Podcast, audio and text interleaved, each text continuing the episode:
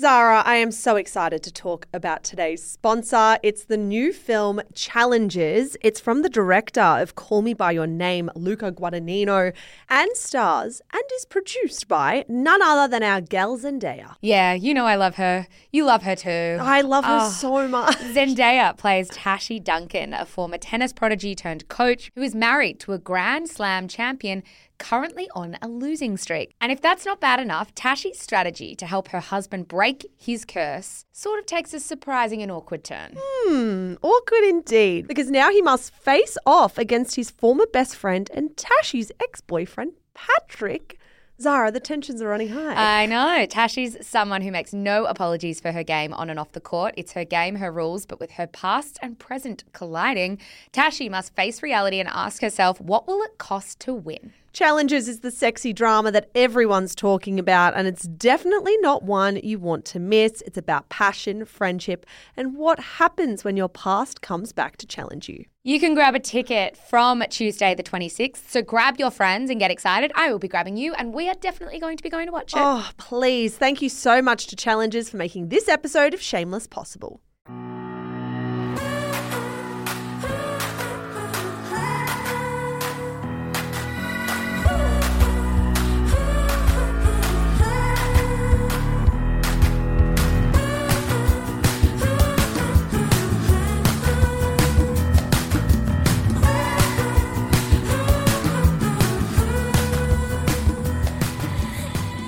Hello and welcome to Shameless, the pop culture podcast for smart people who love dumb stuff.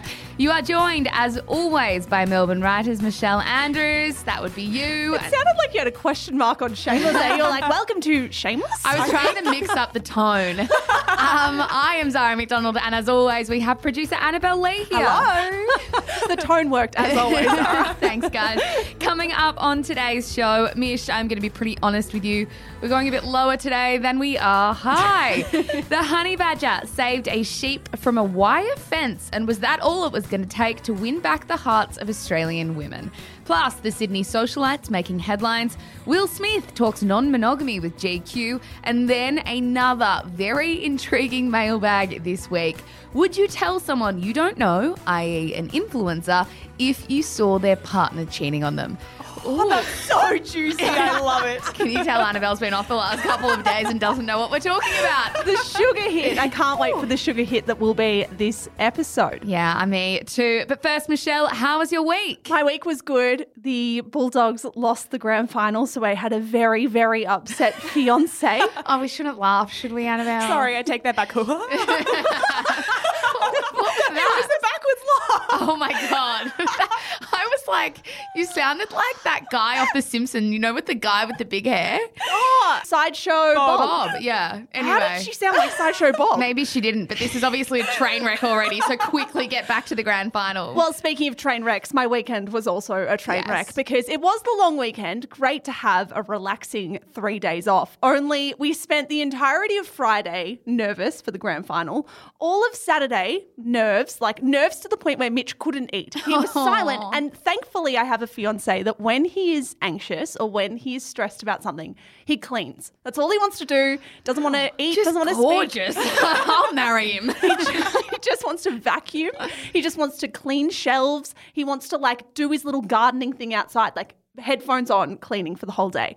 So didn't speak to him all of Saturday. They lose very, very badly on Saturday night. And then on Sunday, did not get a word out of him. He was mm. completely silent the entire day. This is why I fundamentally believe that you should never be passionate about things. I think it just breeds too much sadness. You cried about the Olympics I like know. four times. I'm saying it from experience. It's too much of a roller coaster. No, I had a weekend where I know you didn't ask and we're not there yet, but I felt very much this weekend, as I do lots of weekends, that I could never be a professional sports star. Mm. Like I watched the grand final and I was watching Because you have the ability, you just don't physically want to do it. it's the same as acting. I could have acted. I just chose to be here with you two. Um, Anyway. For those who are new to the show, Zara once said she could have been Margot Robbie if she put the effort in. No, I said it's troubling to think that I never did drama, so I will never know. That's what I said. It's just been twisted ever since. No, the reason I feel like I could never be a professional athlete, beyond the talent thing, which I obviously don't have, is I was watching Melbourne kick away from the Bulldogs and I was like, okay, we'll just settle now. Like, we don't need to kick away so much and make them feel silly. Same goes when we were watching the F1 and I was texting you, and oh God, I've Oh, the F1. now I'm going to have to give a lot of context about the F1 and everyone's going to fall asleep. But this guy called Lando Norris was driving. He's never won a race before. He's very, very young. Lewis Hamilton, you know Lewis Hamilton, Annabelle. Yes. You know, going for his 100th race, coming second. And I thought, Lewis, you can win your 100th race another time. Do not overtake Lando. Well, Lando had never won one. He's like 22 years old. He's our favourite boy, apart from Daniel Ricciardo, the Australian. Lando is Daniel's teammate for McLaren, and he's like just an angel. And I thought, just give him the race. Why not? Yeah. He didn't give him the race. None of that. This is why I could never do it. I wonder if we gave anywhere near enough context for people to be on the same train as we are. I, got think- I think they will get it. Absolutely. Do you have a recommendation this week? I do. And like your recommendation last week, I enjoyed this. It's not the best thing I've ever listened to, but sometimes we struggle for recommendations here, guys. I want to recommend how mail order marriages work on stuff you should know. I only dip into stuff you should know every now and then. Like half the topics don't really appeal to me, the other half I find quite interesting. This is the history of mail order marriages in America, particularly with Ukrainian and Russian women and American men. Very, very interesting. I had no idea how far back this went. And I guess the bright side of this, and also the very dark underbelly that comes with mail order marriages, too. I know nothing about this, so I actually feel like this does sound pretty interesting. Yeah, it was good. It's about an hour long. I just recommend it if you're struggling for something to listen to because I find myself dry on podcasts at the moment. A lot of podcasts are crime, and that doesn't really appeal to me. Yeah, I'm a bit dry on podcasts too. That's why I'm not going to recommend one this week. I'm going to recommend a crime TV show, both of your Ooh. favourites. Crimey, sort of crimey.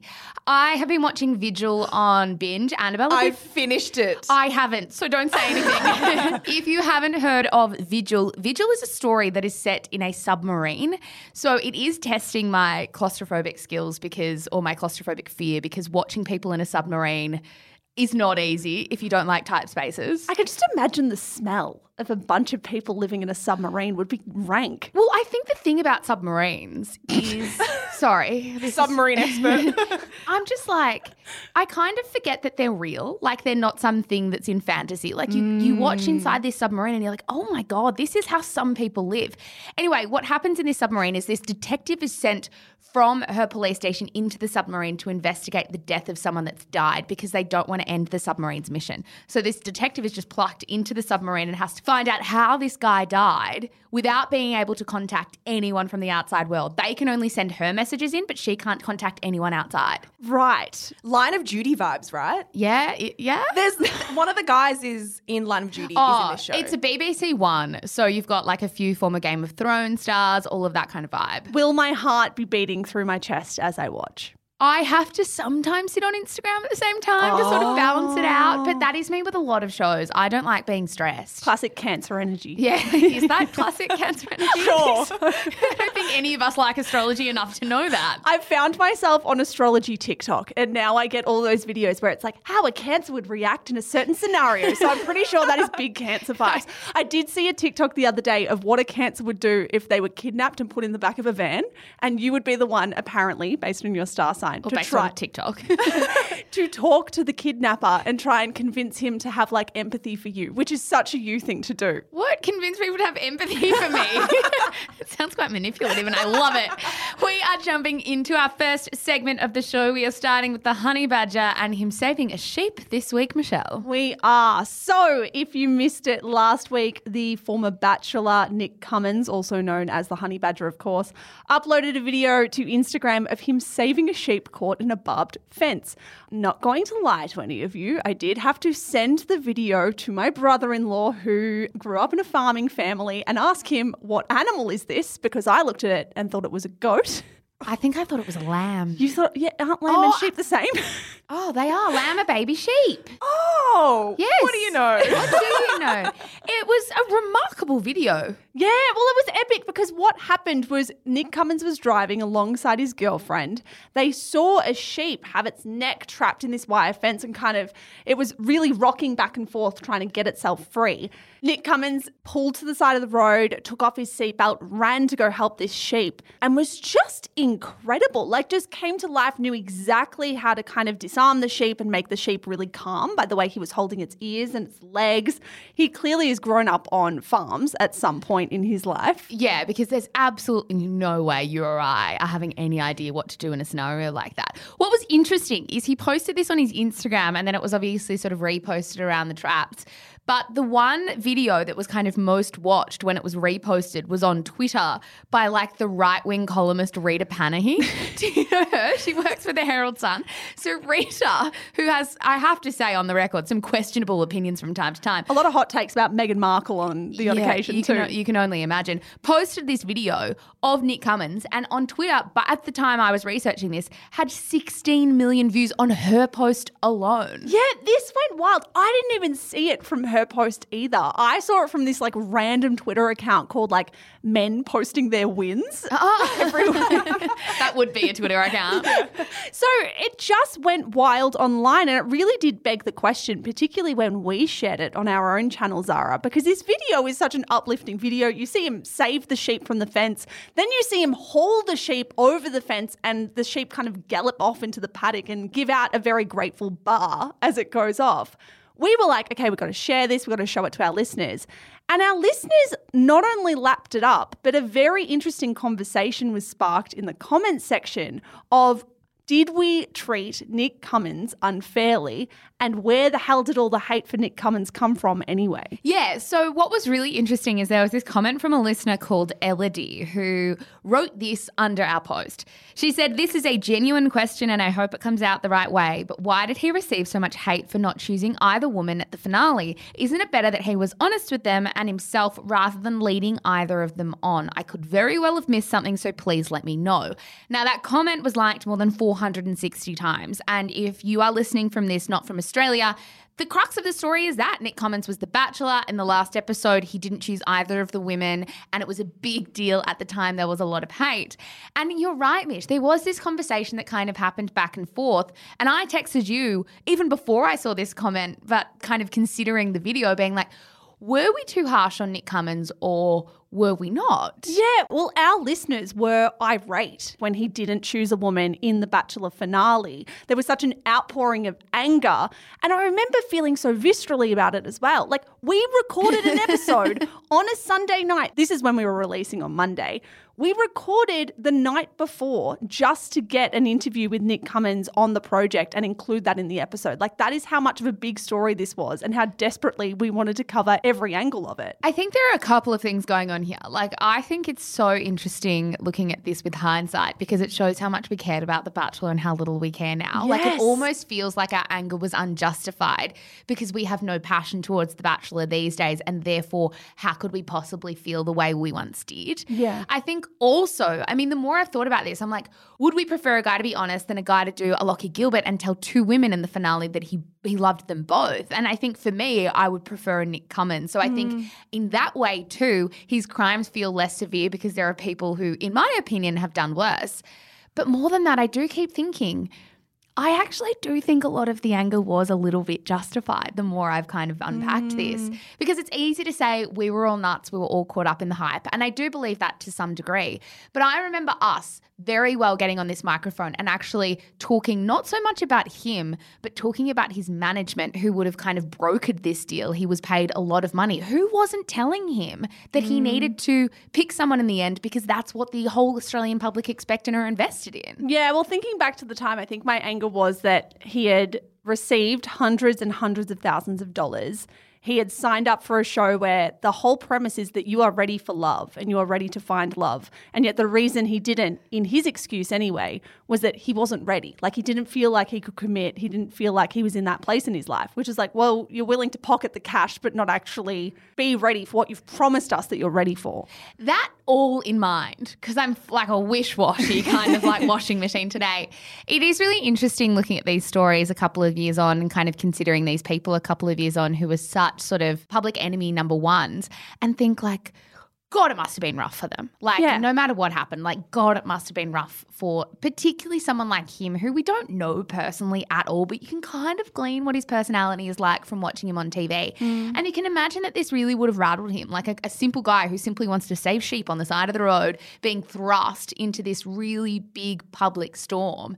And it was like a perfect storm, wasn't it? Yeah, and I think we've also heard from a lot of Bachelor contestants who have struggled after leaving the show, like from that golden era. Like Matt Agnew has been public as well about not feeling the best or not doing the best immediately post filming and post the show airing. So it'd be interesting to know what it was actually like to be Nick Cummins in that moment. I mean, it took three years for a video like this to come out and to redeem him. What is it about men doing like very farmhand stuff that is just so sexy? This was like one of our most popular posts on Instagram in a very long time. I know. It's such an archaic sort of subconscious thing, isn't it? Isn't I don't it? want to unpack that. I, I think we just leave it right there. Coming up after the break, the Sydney socialites making headlines, Will Smith's very interesting comments about his marriage with Jada, and then one of our more intriguing mailbags in a little while. But first, a word from today's sponsor. Possible. And now it's time for the quick and dirty. Every week we bring you the top five stories from the rough and tumble of the celebrity and pop culture news cycle. Zara, what the hell did we speak about? hot, hot for the honey badger, McDonald's. That was you, sister. what have you got for us? My first story Linda Evangelista says she is deformed after cosmetic treatment. That is from The Guardian. This was a really, really interesting story around this week. So, if you haven't heard of Linda Evangelista, she is 56 and she was one of the most recognized and well paid models of the early 1990s. She graced the cover of over 700 magazines and she was actually part of the, what we called at the time, the Big Five, which was like the mm. original 90s supermodels alongside Cindy Crawford, Christy Turlington, Naomi Campbell, and Claudia Schiffer. Yeah, which is interesting because a lot of these models are still coming back and walking on runways now. Like, given all of the 90s nostalgia that people have been adoring, the big five have been making returns for certain brands, particularly brands like Versace. So, Linda Evangelista is also very, very famous, and I'm sure you guys will have heard this quote before. For telling Vogue, we have this saying, Christy and I, we don't wake up for less than $10,000 a day. Yeah, she was forced to apologize for making that comment, which is hilarious Why? to me. I don't know. People were genuinely offended by it. I mean, she was a woman in the 1990s who was probably just saying something to big herself as a joke. She's also said it was a joke, and people forced her to apologize, which I find quite remarkable. Like, if you're good at your job, say it. Fucking amen as well. Like, go for it. I'm so jealous. So, in the last five years, Linda Evangelista has made very, very few public appearances. Like, she was a notable absence from that very famous Versace show that you touched on, Mish, where a lot of them got back together in 2017 to walk the catwalk with Donatella Versace in it. Mm. And people did start to sort of wonder, where is Linda? Now, on Thursday, she actually wrote on Instagram that she was planning to sue the company behind Zeltiq's cool sculpting procedure. Now, I hadn't heard a lot about this before this story, Mish. It's basically a non invasive fat reduction treatment that is frequently marketed as like an alternative to liposuction. And she's suing the company that did this procedure because she said, and I quote, it left her brutally disfigured. Right. So she did write this on Instagram. Today I took a big step towards righting a wrong that I've suffered and have kept to myself for over five years. To my followers who have wondered why I've not been working while my peers' careers have been thriving, the reason is that I was brutally disfigured by Zeltiq's cool sculpting procedure, which did the opposite of what it promised. It increased, not decreased, my fat cells and left me permanently deformed even after undergoing two painful, unsuccessful corrective surgeries. I have been left, as the media has described, unrecognizable. Yeah, so uh, the media has sort of been taking like the odd pap shot of her in the last couple of years and just calling her unrecognizable, but we've never quite got the story of what happened. And so basically, what she says happened is she developed something called PAH, which is called paradoxical adipose hyperplasia. Good work, Zara McDonald. That was very nerve wracking before I was reading that. I could see the uh, stress on your face. and basically, what that has done is it's caused a gradual enlargement of the treated area. So it's done the opposite of what she signed up and paid for it to do. And she said that PAH has not only destroyed her livelihood, but sent her into a deep cycle of depression, profound sadness, and the lowest depths of self loathing. In the process, I have become a recluse. Wow. So, a really sad story. I felt really, really sad reading this over the weekend because I think here we have a woman whose entire livelihood depends on how she looks because it's how she's made her career, her money. And she's also part of a world that has told her time and time and time again that the thing working against her is her age, Yeah. right? And so she's done exactly what the world has basically subconsciously told her to do, which is try not to look old, try not to look your age, try to fit a mold of what you looked like 20 years ago. She's paid for those procedures, they've gone backwards, and now she's now a recluse and in the depths of this depression because of that. Like it just feels one of those hopeless stories where it's like, God, it sucks to be a woman. Yeah, it really sucks. Like, it's so unfair because you can't also imagine this happening to a man in the entertainment or modeling or beauty industry. Like, men's attractiveness, we have this whole narrative of like the silver fox where men are allowed to age, men are allowed to look whatever age they actually are. Whereas Linda Evangelista and women like her feel this pressure like they have to look 20 years younger. Yeah, it's a really hard one. But I think what was lovely about this post, I think, is A, she felt confident enough to talk to the world about it now. B, hopefully can live a little bit less of a reclusive life now that the world are across it. And she can start to take the power back by suing the company that did this to her. So let's wait and see. My second story socialites at war. Best friends Nadia Fairfax and Kristen Fisher fall out after Eyebrow Queen's cocaine scandal just months after she was a bridesmaid at the influencer's multi million dollar wedding. That headline, of course, is from the Daily Mail. And guys, it goes without saying, this is a lowbrow story for us. Like, there's n- no one's going to be gaining brain cells as we talk about this, but we'd be lying to you all. We'd be frauds if we didn't include it because we both clicked so fucking fast this week.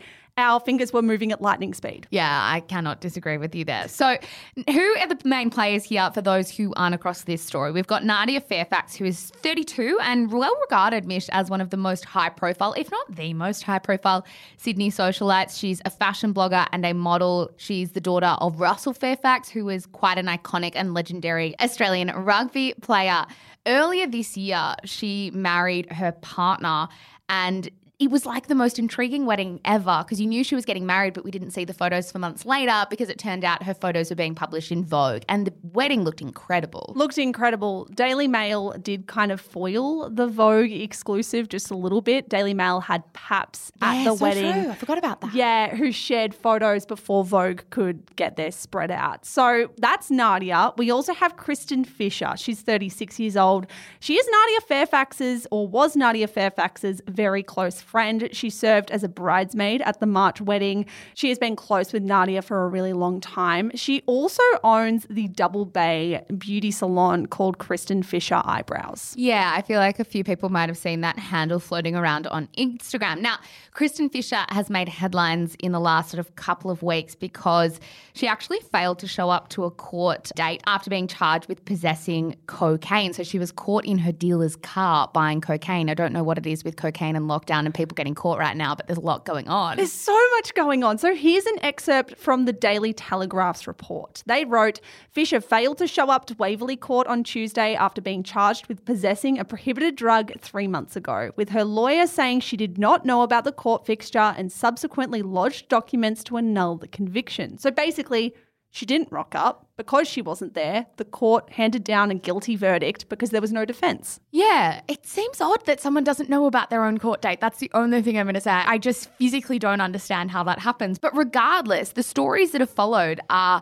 not just that she failed to rock up and not just that she's going to fight this, but that now her friendship with Nadia Fairfax has fallen apart. So the Daily Mail, as the Daily Mail does, did its sort of investigative journalism, worked out that they'd both started unfollowing each other on Instagram and reached out to Nadia Fairfax about this to say, in the wake of this conviction, are you still friends with Kristen Fisher? Nadia gave this very intriguing quote. What you're speculating is factually incorrect. Kristen and I have had a wonderful friendship over the years, and I continue to wish her well throughout her current situation. And no doubt you'll hear the same from Kristen. I had no prior knowledge of the cocaine incident and found out just like everyone else through the media. Interesting. Have had. It's have done. had, have had, and also you saying that you wish someone well is not how you would speak about a best friend. On another note, one separate thing that raised my eyebrow about this story is that I was a little bit surprised when I saw the very, very first report about Kristen Fisher not appearing in court and being convicted of drug possession. I was just surprised because Kristen Fisher is not a massive socialite. She, in and of herself, does not have the biggest profile. Of course, she's a very successful businesswoman. She has 19,000 Instagram followers. I'm just a little bit murky on the details as to how major newspapers caught wind of this story. Like, she's just not a big enough celebrity to warrant those articles. So I want to know did someone tip them off that this was happening? And if that's the case, I would love to be a fly on the wall, really. Yeah, there is a lot going on in this case and also a lot that doesn't quite add up. My third story Angelina Jolie and The Weeknd stepped out in matching black outfits at their usual dinner spot. That is from InStyle. Yeah, so this has to be one of the more unexpected love matches of the year. And we're sure it's a love match. I think it's a love match. So if you've missed this, I mean, we haven't really spoken about this on Shameless because the first time we saw The Weeknd and Angelina Jolie at dinner together, we were like, surely not. Then they were papped at a concert together and we were like, mm, probably not. They've been papped together again and they've left in the same car. So we finally think there might be something here. If you missed the headlines this week, they went to the Italian restaurant Giorgio Baldi in Santa Monica on Saturday night. They spent two and a half hours inside in a private section of the restaurant before leaving the dinner together in the Weeknd's car. Now, according to the Daily Mail, they wrote it up like this. Angelina hopped into the back seat of the Weeknd's waiting black SUV and they drove to his $70 million Bel Air mansion. I'm into this. Me too. I'm surprised because they're in very, very different stages of life. Like Angelina Jolie is a mother of six. The Weeknd doesn't have any kids. She's 46, he's 31, 15 year age gap. Very different spheres. Like he's in music, she's an old school movie actress. I'm just surprised. I'm really surprised. This is an unlikely pairing, I'm not going to lie. That's why when you pitched this to me, I was like, are we sure they're dating and not just friends? But I love it. Yeah. Do you love it, Annabelle? I do. I'm picturing the Weeknd playing Angelina like his new song and her sitting there giving him some like very smart critique. just bopping along. My fourth story Will Smith says Jada Pinkett Smith marriage is not monogamous and both have had other sexual relationships. That is from the Independent Mish one of the better celebrity profiles this week out of GQ. Yeah, absolutely epic. I feel kind of bad that we didn't actually give GQ the credit for that. We just quoted The Independent, which was a write up about it. But if you're wondering why Will Smith and Jada Pinkett Smith are everywhere this week, it's because Will is doing promotion for his upcoming memoir. So it's titled Will, and he recounts the very candid story of his life. So naturally, that includes a lot about his career, how he became famous, how he became extraordinary extraordinarily wealthy, but also the story of his very high profile family. He has been married to Jada Pinkett Smith for 23 years. And wow, some of the quotes he gave to GQ were fascinating like an incredible profile. I actually haven't read one this good in a really, really long time. So we'll, we'll, put it in our show notes. I 100% recommend anyone go and read this because there's just so much in this profile that we won't even be able to touch on in this story. I mean, one of the first quotes that I found really, really interesting, and so did you, was this one. During his first meeting with an intimacy coach he spent years working with, Smith confessed that if he could have anything in the world, he would want a harem of girlfriends. Who? The coach demanded, insisting he name specific women he'd want to invite to his harem. Misty Copeland, Smith replied, and Halle Berry too. For the rest of the session, the two of them researched specific women who could round out his aspirational harem. The plan was to then begin contacting the women. Bizarre. I like, know. Imagine seeing a life coach and then being like, What's your life aspiration? You'd be like, a shitload of girlfriends, thanks. He did go on to say that it was all a bit of a Jedi mind trick. I think the life coach didn't actually want him to go out and source new girlfriends. He said, I don't know where I saw it or some shit as a teenager, but the idea of traveling with 20 women that I loved and took care of and all that, it seemed like a really great idea. And then after we played it out a little bit, I was like, wait, that would be horrific. I was like, can you imagine how miserable? He then went on and said what she was doing was essentially cleaning out my mind, letting it know it was okay to be me and be who I was. It's okay to think Halle is fine. It doesn't make me a bad person that I am married and I think Halle is beautiful. Whereas in my mind, in my Christian upbringing, even my thoughts were sins. That was really the process that Michaela worked me through to let me realize that my thoughts were not sins and even acting on impure thought didn't make me a piece of shit. That mm. now makes more sense to me. It took me a little bit though going through the profile to be like, what the fuck is going on here? but reading that, I'm like, oh my God, he clearly has a lot of guilt about the things that he's even thinking about and working mm. through that has been huge for him. Yeah, and it sounds like that guilt really held him back from experiencing the happiest marriage he could. He did say that in his 40s and when Jada Pinkett Smith was in her 40s as well, they just repeatedly encountered severe marriage trouble, like really struggled to see eye to eye. He gave this really interesting story of Jada Pinkett Smith's 40th birthday and how they had such a huge fight that Willow actually came into the room bawling her eyes out and said, I can't, like, I can't take you two yelling at each And other she anymore. was like 10 years old at the time. Yeah, super young. So he's very candid about all the issues that they've had. And he said one way that they have rectified those issues is actually embracing non monogamy. They don't just sleep with each other, or at least they've had in their relationship where they have had an arrangement to make the marriage open.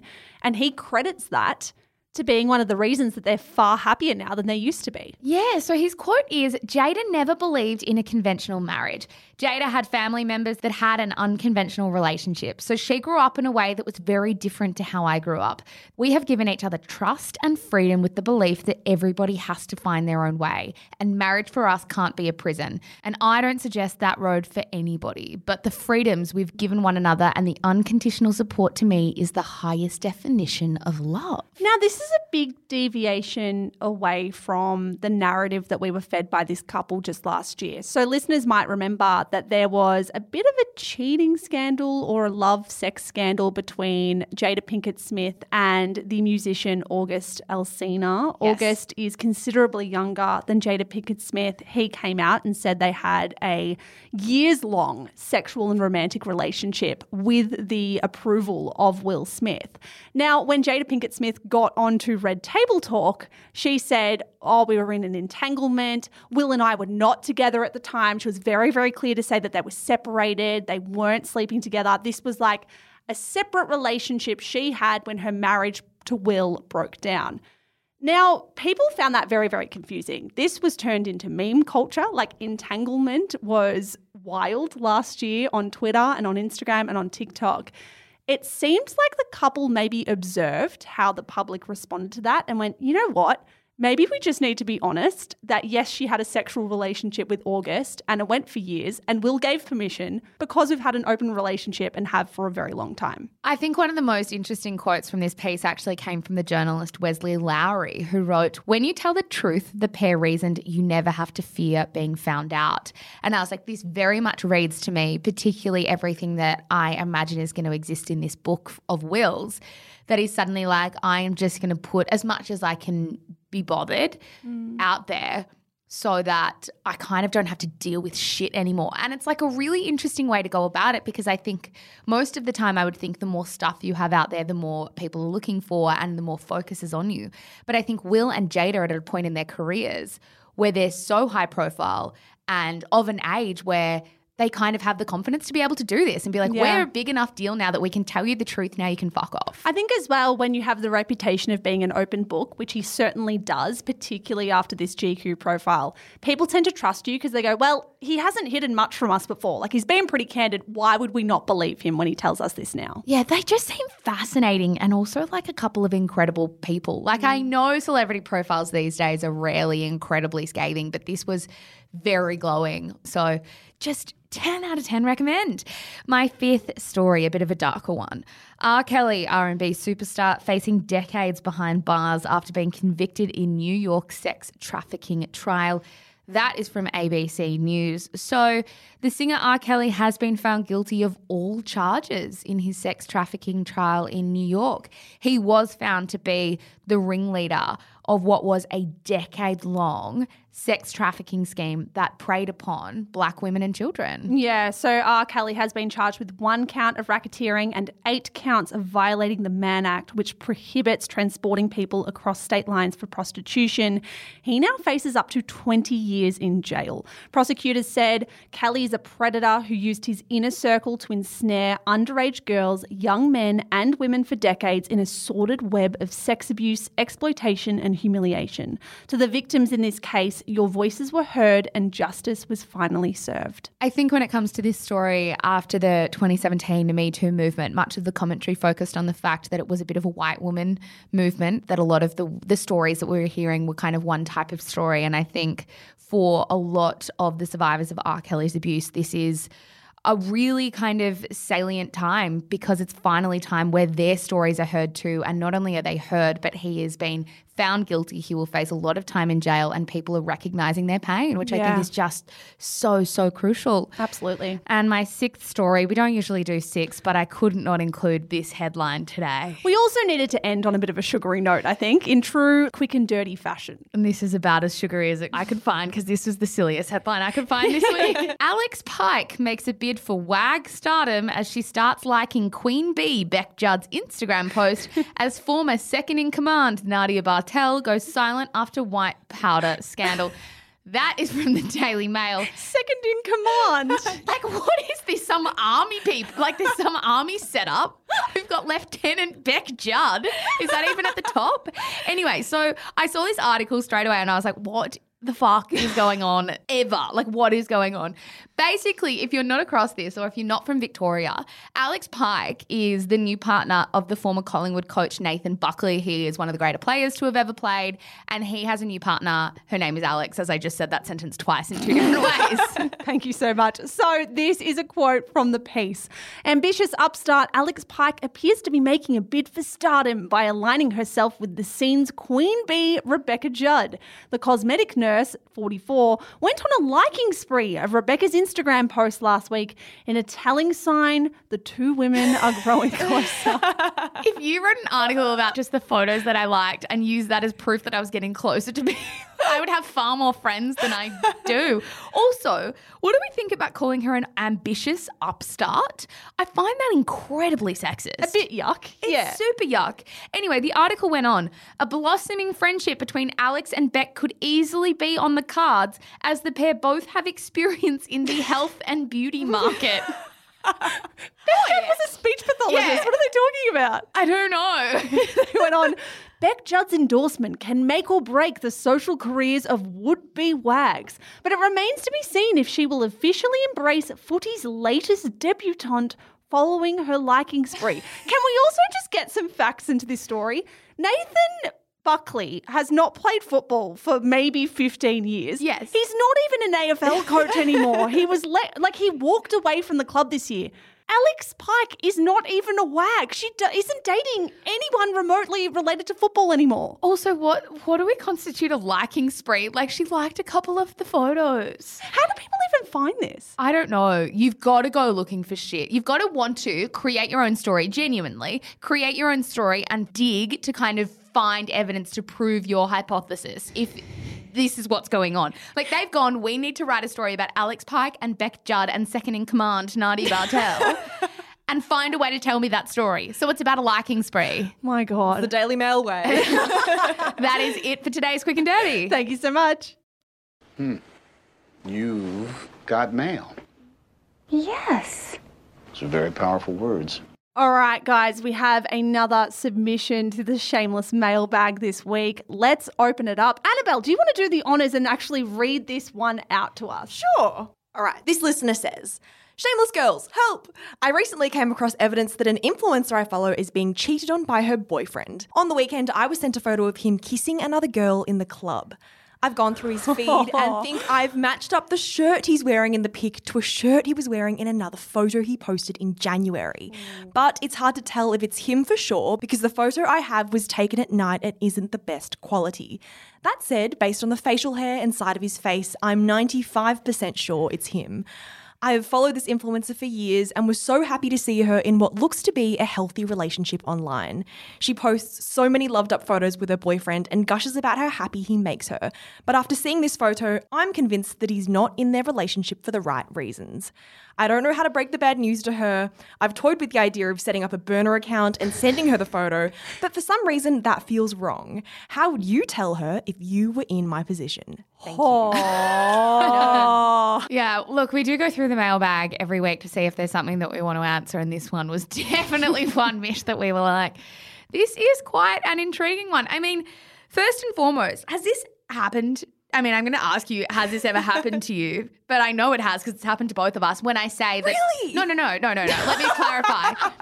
We've been sent photos of like other people being like, "Oh my god, this influencer is cheating on this person," or "This former reality star is cheating on their partner." a That's bachelor happened. person. We had a oh. long term bachelor couple, one person involved in the couple. Apparently, this was a photo of that bachelor contestant kissing someone who wasn't their partner. But it was very much like this question where we were looking at the photo quite a lot, being like, I don't know for sure if this is a thing. Like, I mm. can't tell for sure if this is the person I'm thinking of. I was like 90% sure. I feel mm. like you were the same. Yeah. But we were like, it's just too hard to tell. But it's a very bizarre thing to see something like this allegedly transpire in a public place. Like the place that this was meant to be happening in the photo that we were sent was like one of the biggest bars in Melbourne, like one of the biggest pubs in Melbourne in the middle of it. And I was like, surely this would not happen. Surely they're not making out on the dance floor of the Espy, Yeah, where every man and their dog is. Sorry, I was just trying to pull back on some of the details here. it's fine. It's fine. No, this has happened to us. And I think when it did, this would have been 18 months ago, Zara. We looked at it and then we didn't do anything with it because it just felt odd, too gossipy, too murky. Like even 90% sure isn't really not enough, for me. No, it needs to be 100%. And I think that is my first gut reaction. We should probably do gut reactions to the email itself. My gut reaction is if you are saying to us, I am almost sure it is. I think the quote was, I am 95% sure it's him.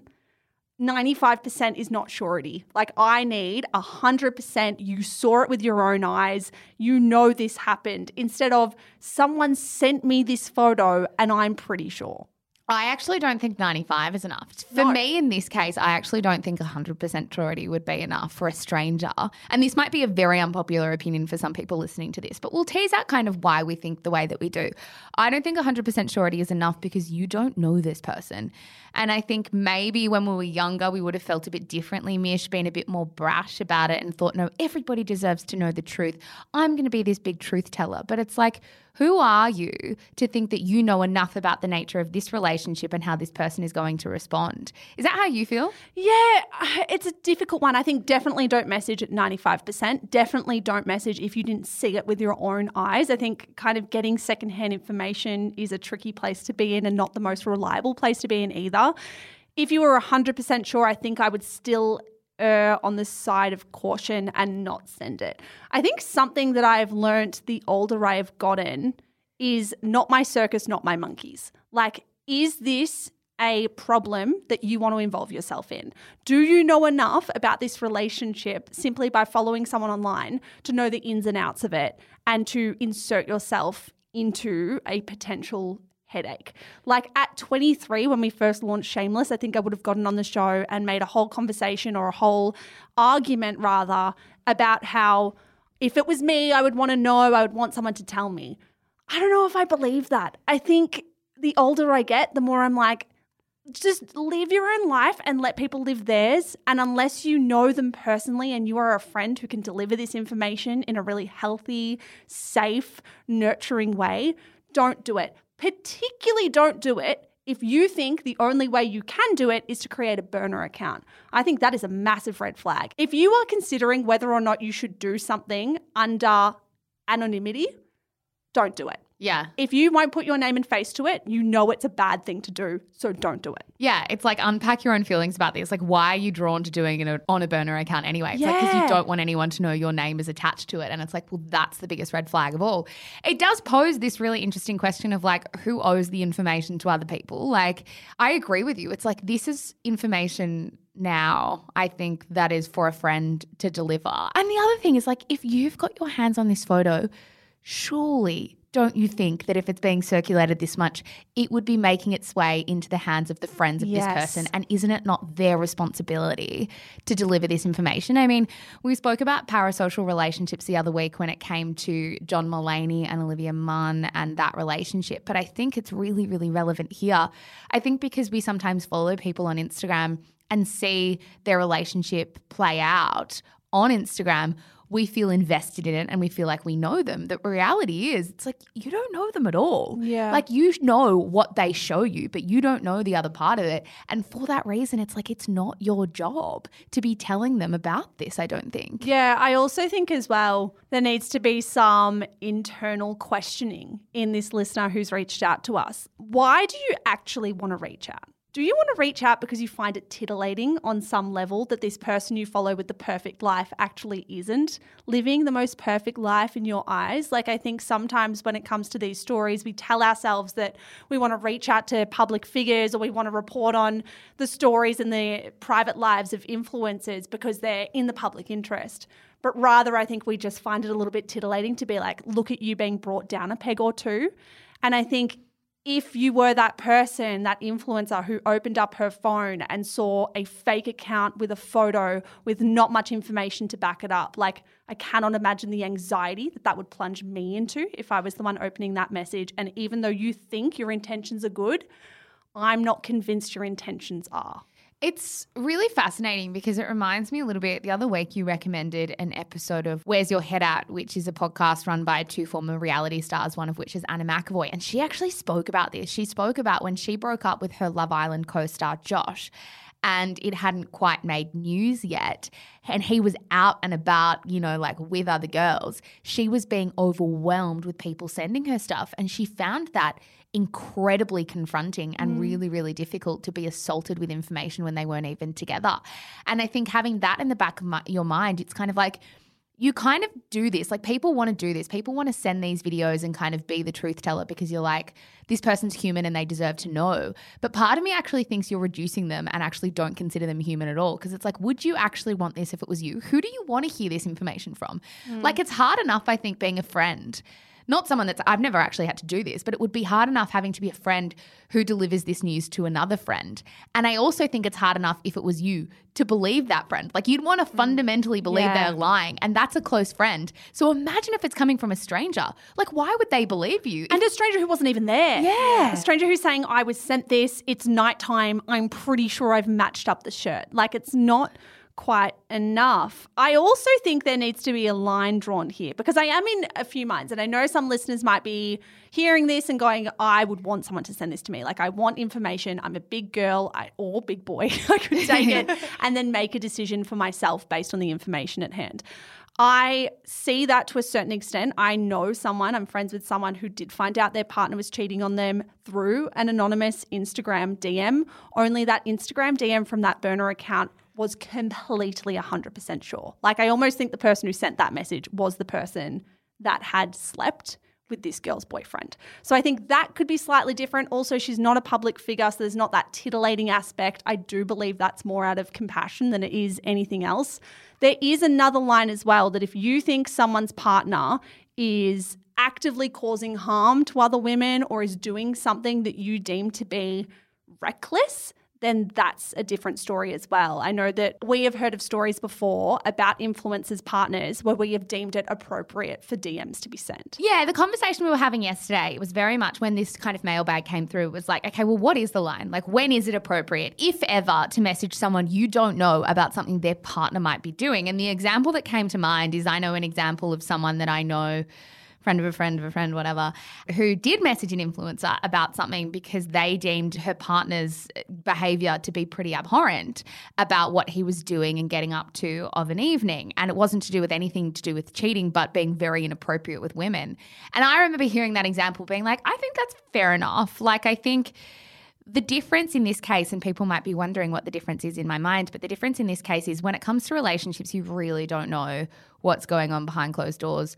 But I do think people are owed information about their partners being terrible human beings. Do you know what I mean? Like, I do find that a little bit differently, and I don't know if I'm explaining it as well, but that's just how I fundamentally feel. Yeah, I mean, there's a difference between potentially cheating to potentially abusing or assaulting or harassing another woman. And I think that's a pretty clear line in the sand where it's appropriate to then reach out and be like, hey, but I would say again, do it under your own name. Do it under your Yes. own name. Stop using burner accounts. If you think the information is worthy enough and you back your decision to tell this woman or person the information you have, why do you need to hide? Be courageous. Stick your neck out like you're putting yourself into someone else's situation. You are making those monkeys your monkeys. Put your name to it. Do you think this is the advice our listener wanted to hear? I don't. I don't, think, so. I think that she wanted to be told to send it, and I think we've just gone so hard into saying no. yeah, Annabelle, what do you think? I wouldn't send it.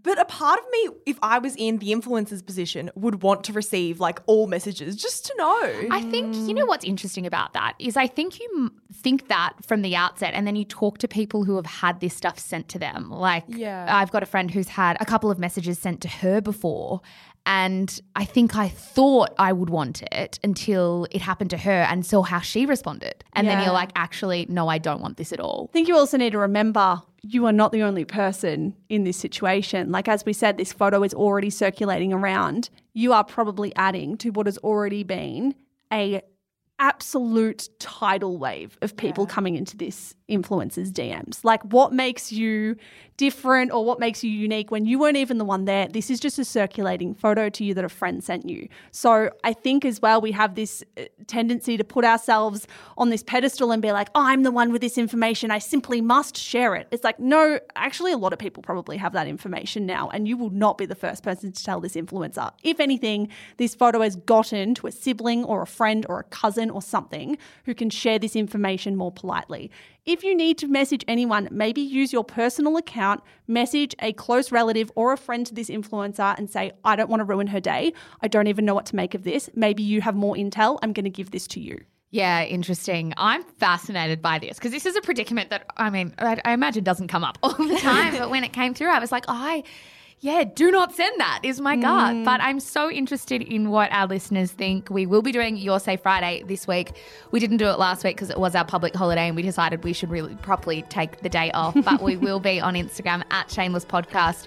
We can't wait to hear your thoughts. Yeah, exactly right. Guys, thank you so, so much for listening. If you want to support the show, head to our website. It's shamelessmediaco.com. You'll find a back catalogue of our book club episodes, of our scandal episodes. You can also subscribe to our newsletter. It drops every Friday morning. We've just launched a new feature called What I Wore, where a different Shameless team member breaks down their favourite outfit every week. So, subscribe, enjoy the fashion content. Yeah, we will be back in your ears on Monday with another episode of Scandal. Bye. Bye.